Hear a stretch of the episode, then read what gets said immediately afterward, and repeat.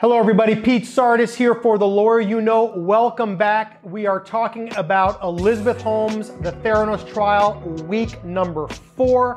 Not so interesting in court this week, but really interesting outside of court. We'll go through all the things that transpired this last week. In addition, uh, I'm going to answer some additional questions that we had from the last video and also give you a couple predictions. We'll see if they come true or not. As always, if you like the video, please hit like. If you're enjoying the series, please click subscribe. And let me thank everybody in advance for all the wonderful questions you're asking. Keep asking the questions, please, because this is how I formulate what I think you guys are interested in, as opposed to just sitting here talking about things aimlessly. So, with that, let's talk about week four in trial. First witness uh, was Wednesday and his name was Justin Offen. This gentleman is a global forensic technology consultant from a law a firm called PwC.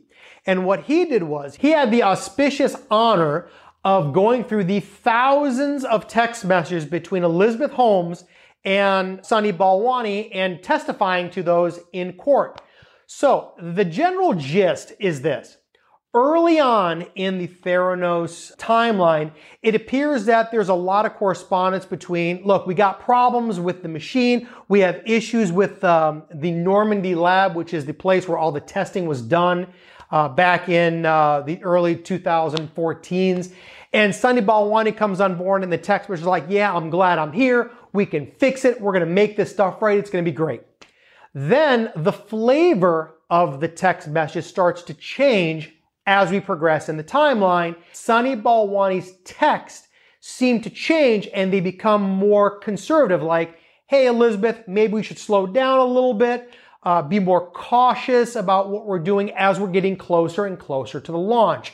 Ultimately, it goes into his text being more specific about pulling back, making sure that he's not, that the company's got to getting overexposure or they're not moving too quickly. I think personally that these texts were specifically chosen not for how valuable they are to the case, but specifically to be able to contradict a possible defense that Elizabeth Holmes we know is going to put out there, which is Sunny Balwani was in charge. I was a battered spouse or a battered girlfriend, and I just, I did whatever I was told to do. That's really what I feel is more valuable in these texts because let's be real honestly, when you're talking about an, a, a, venture like this, and it's even in the early stages, to talk about problems in your company is really not strange. I mean, that's what happens in venture capital firms. That's what happens pre-IPO when you're trying to get a company to actually function so you can take it public. You fix the problems. And that's what a lot of these text messages, at least to me, seem to demonstrate. The key though is the government made it, uh, made it a point to make sure that the text that they were showing demonstrated that as time went on, Elizabeth Holmes took more and more of the reins of the command decisions. Even though Sunny Balwani was being more cautious, she didn't listen. So that was his testimony. Not the most uh, you know interesting testimony, but I'll tell you what is interesting right about the time that this gentleman finishes his testimony, 600 texts miraculously leak out to the public into the press. Those texts are very interesting. In my opinion, again, I'm not making a, uh, a presumption about who leaked what, but it seems like the text messages that got leaked to the press are items that either are not going to make it into evidence because their probative nature is far overshadowed by the prejudice that they may cause.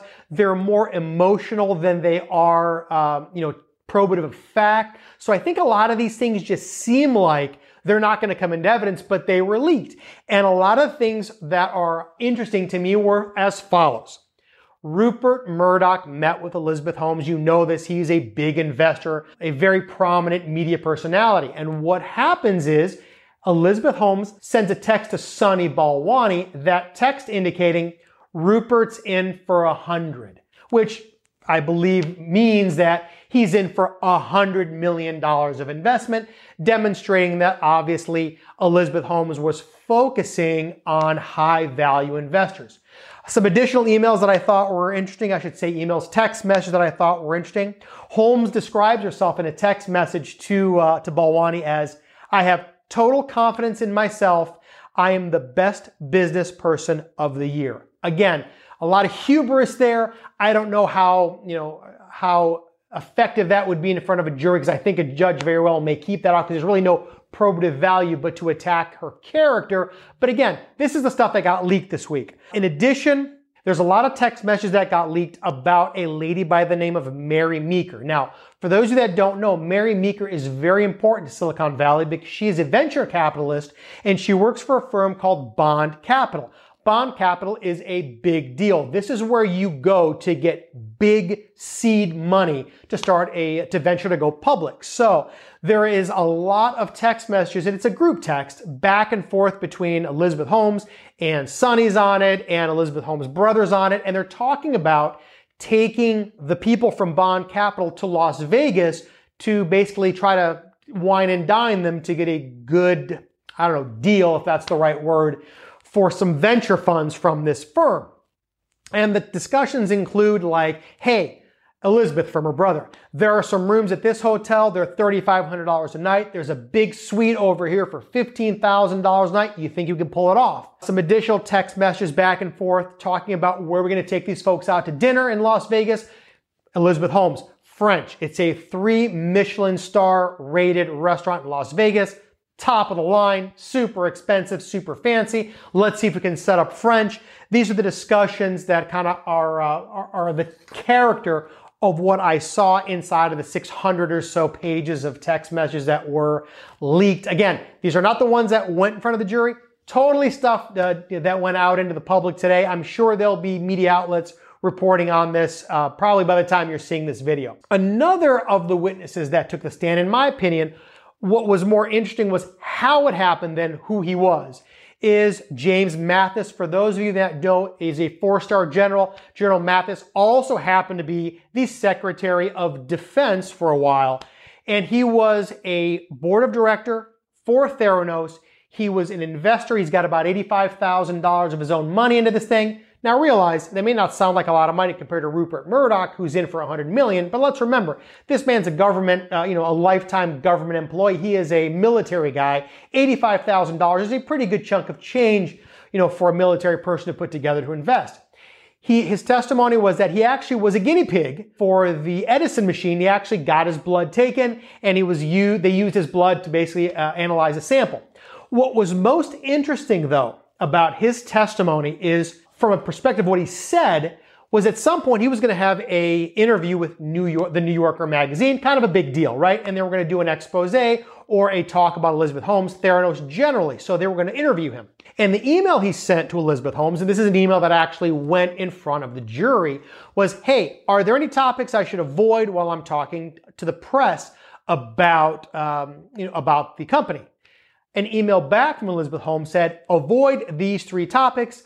The most important topic was um, don't talk about the fact that our technology is a single piece of technology that tests across the board.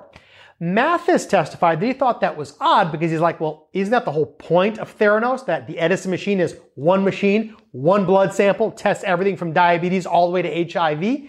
But his response was, I didn't, you know, I didn't question about it because I'm no scientist, you know, I'm not a technology guy, so I don't really understand it to be able to speak about it. So I wasn't going to talk about it anyway. Again, a very military answer. He's a very straight to the point kind of guy and will not talk about stuff he's not confident talking about. The key though about this, I think, is that his testimony on the stand was he felt it was odd because wouldn't, why would you not want me to talk about the fact that the Edison machine, with a drop of blood, can test your blood for everything from you know HIV all the way down to you know uh, you know diabetes. Wouldn't that be the topic you'd want to discuss? But regardless, that was something he said he found odd. It didn't bother him because again, he's not a tech guy, so he left it alone.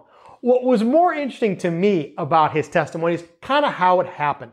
In a real life trial, not the stuff that you see on TV, things don't always work the way you plan them. It's not as choreographed as we would like it to be as lawyers. And what wound up happening was in the middle of Justin Offen's testimony, they stopped that testimony, brought General Matheson, had him testify, he left, and they put Justin Offen back on to talk about the rest of those emails that he wanted to talk about. Now, It sounds odd from a layperson's perspective. Like, why would you just pull somebody off the stand and put somebody else on? But this is frankly eh, more common than you think because when you're in trial, you know, you try to coordinate your witnesses to show up on certain days to be able to put up on the stand. And sometimes when you've got a witness that's got limited availability, for example, General Mattis, former Secretary of Defense, you have the ability to say, Judge, we're going to stop this witness, get him off the stand, put up our new, our next witness, let him testify, and then when he's done, we're going to put the other witness back on the stand to finish her testimony.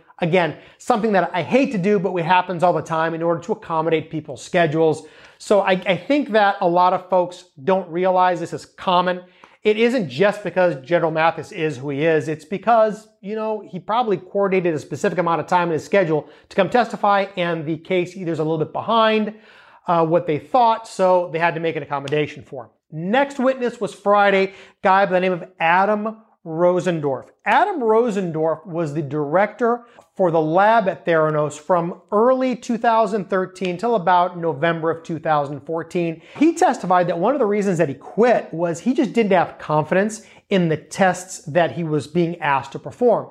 In fact, he said, um, one of the things that bothered him most was he, he thought when he interviewed that this company was all about, you know, cutting edge technology for patient care. And then when he kind of got into it, he realized what it really was is more important on PR and publicity and fundraising than it was about the actual functionality of the machine and, and, making people's lives better. He testified that he didn't think that he could function effectively in a lab director uh, under that, uh, you know, under that capacity, under that, you know, under the way that they were doing business. Interesting about his testimony is this. He said that during his tenure there, he felt that Elizabeth Holmes was more focused on keeping the investors happy than she was about the quality of the testing coming out of the labs. Specifically, he said when they, they were going to launch, and if you guys remember, there was a big launch with Walgreens back in 2014.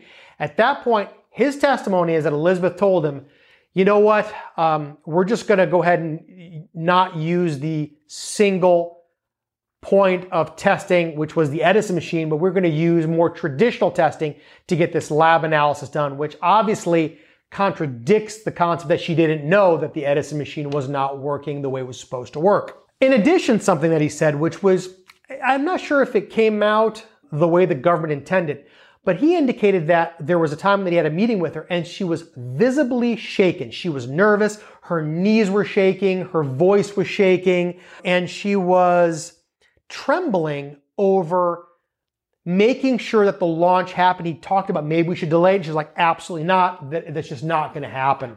So we'll see how that testimony, I think very telling testimony, but it could cut both ways. On one side, obviously she knows there's a problem and they're about to go very public with uh, this, you know, this launch of Theranos, you know, in, in a bunch of uh, Walgreens stores. At the same time, you're visibly nervous and shaken. You're running this company you know, what makes you act like that? We'll see how the jury perceives that as the case goes on.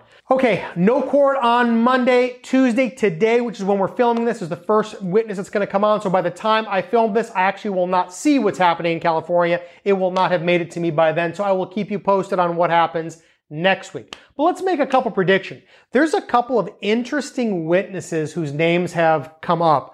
Uh, one of which is a guy by the name of Roger Parloff and he is an, a, a journalist that kind of broke the Theranos issue back in 2014. He wrote a Fortune magazine article about Elizabeth Holmes, basically touting that she's going to be the next best thing. Subsequent to John Carreyrou's book coming out uh, about the fact that Theranos is potentially a fraud, he actually wrote another article basically saying how he'd been duped by Elizabeth Holmes and Theranos to write the articles he did. Uh, his name is on the witness list. He had turned over a series of recordings from the interviews he had with Elizabeth uh, Holmes that were sent to the grand jury. Again, to go back, a grand jury subpoena was issued by the government. To him, he produced a certain series of recordings and documents to them so they could present it to the grand jury in order for the government to get an indictment, which is what started this entire case. There is some additional subpoenas that were issued by the defense in this case to him. He's objected to those. So we're expecting sometime in the next week or so that the court is going to have to make a decision about whether or not the defense gets to have more of the information that was sent to the grand jury or more of the recordings that may not have been sent to the grand jury to include potentially some of his notes, which normally are privileged because they're his work product. And again, there's a journalist, you know, has some privilege about their sources. So we'll see next week if the judge is going to allow the defense to be able to inquire more in depth about the information that he holds beyond just what he provided to the grand jury. So I'll keep you posted on that. Second very interesting witness that may come together is a guy by the name of John Carreyrou. And we've talked about him. He is actually the one that wrote the book, literally, about Theranos and Elizabeth Holmes.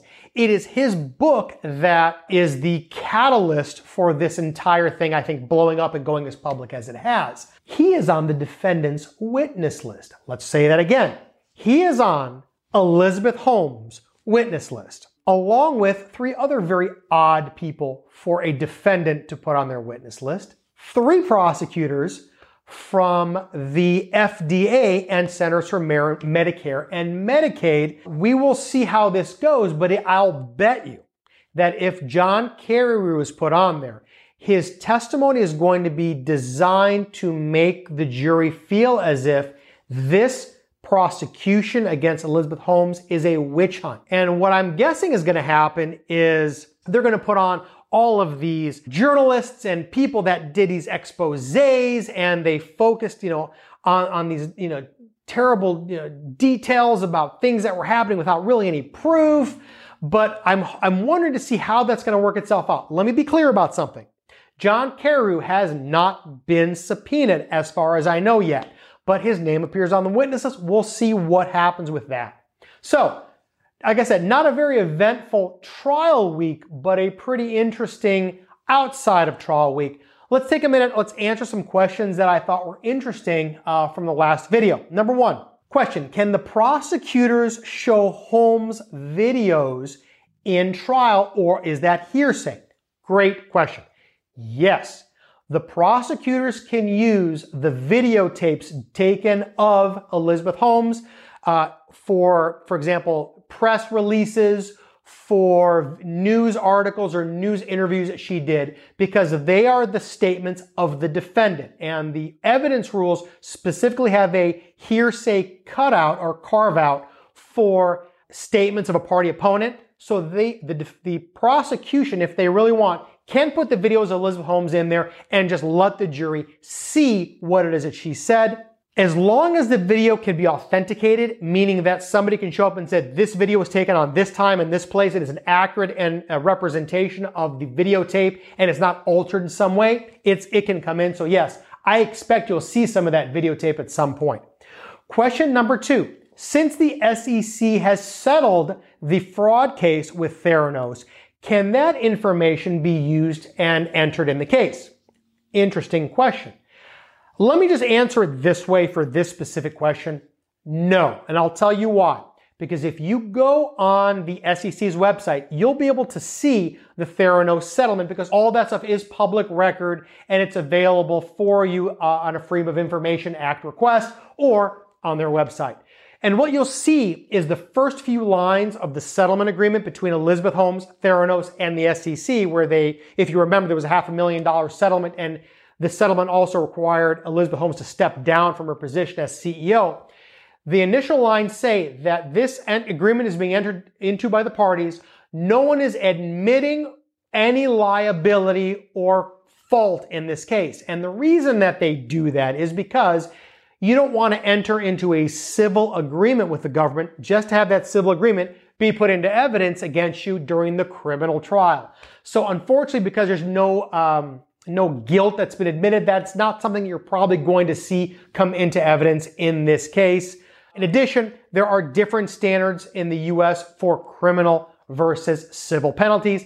Civil is a preponderance of evidence, what we call uh, more likely than not. Criminals beyond a, a, reasonable doubt, which is a far greater uh, burden on the government. So Again, because of the differences between the stand, the burdens of proof, I presume you're not going to see any of that stuff come in. Will the prosecutor request the actual Theranos machine be tested in court to actually have the jury see how it works?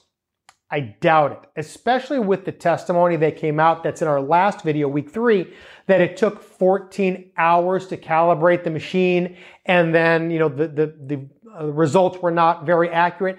I think that the testimony from the actual lab technicians and the supervisors talking about how they had no faith in this equipment and they spent hours and hours trying to keep these machines running is enough. I don't think the jury is going to need to actually see the machine work. I promise you they'll probably see an actual uh, Edison machine live just to be able to see it, but I don't think they're actually going to see it do anything.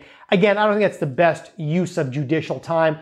We focus as lawyers on judicial economy means you don't want to waste these people's time if you don't have to. You got the testimony. You don't really need to show them that it doesn't work. There is another interesting question that I think is a little premature. I'll touch on it, but let's see if, if there's a conviction. I'll go into it in more detail. The question is, is she going to go to prison because she had a baby and therefore somehow she is somehow uh, immune from being incarcerated? No, that is wrong. I promise you. There are plenty of moms sitting in federal prison. The fact that she had a baby, could that somehow affect the judge's decision making and how she is sentenced? Absolutely. Do I think it was a ploy? I really hate to go to a place where I believe that a, mother would have a baby simply to affect potential sentencing. But that's a decision you guys are going to have to make on your own. You tell me what you think in the comments. But at this point, if she is uh, convicted and she happens to be sentenced, is that something that can, the court can take into consideration in the manner in which she is sentenced? Yes. Does this mean she could escape prison sentence altogether? Highly unlikely. Okay, guys, that's what I have for today. Again, tell me what you all think. Do you think that the, the defense is going to call any of these journalists to testify? Do you think they'll call the prosecutors from, from the SEC? You tell me what you think. Uh, in addition, do you think the defense is going to get their wish uh, and get additional information that was not turned over uh, in the grand jury subpoena? I don't know. We'll find out. You tell me what you think. Again, if you enjoyed this video, give me a thumbs up. If you like this series, please subscribe to get so you can keep getting information uh, about when we do these videos. Also, please ask me some questions. That way I've got something solid that you guys enjoy to talk about in the video. Again, thank you all for listening and watching, and we'll see you next time. Thanks for watching this episode of The Lawyer You Know. If you like this content, please share it with your friends. Make sure you subscribe to our page and like our videos. If you want some interaction, get in the comments and we'll be sure to get back to you. If you want to know any more information about our firm or this page, you can find out in the description or visit tragoslaw.com. We post multiple times throughout the week, so make sure you hit that bell so you can get the notification and not miss out on the next episode.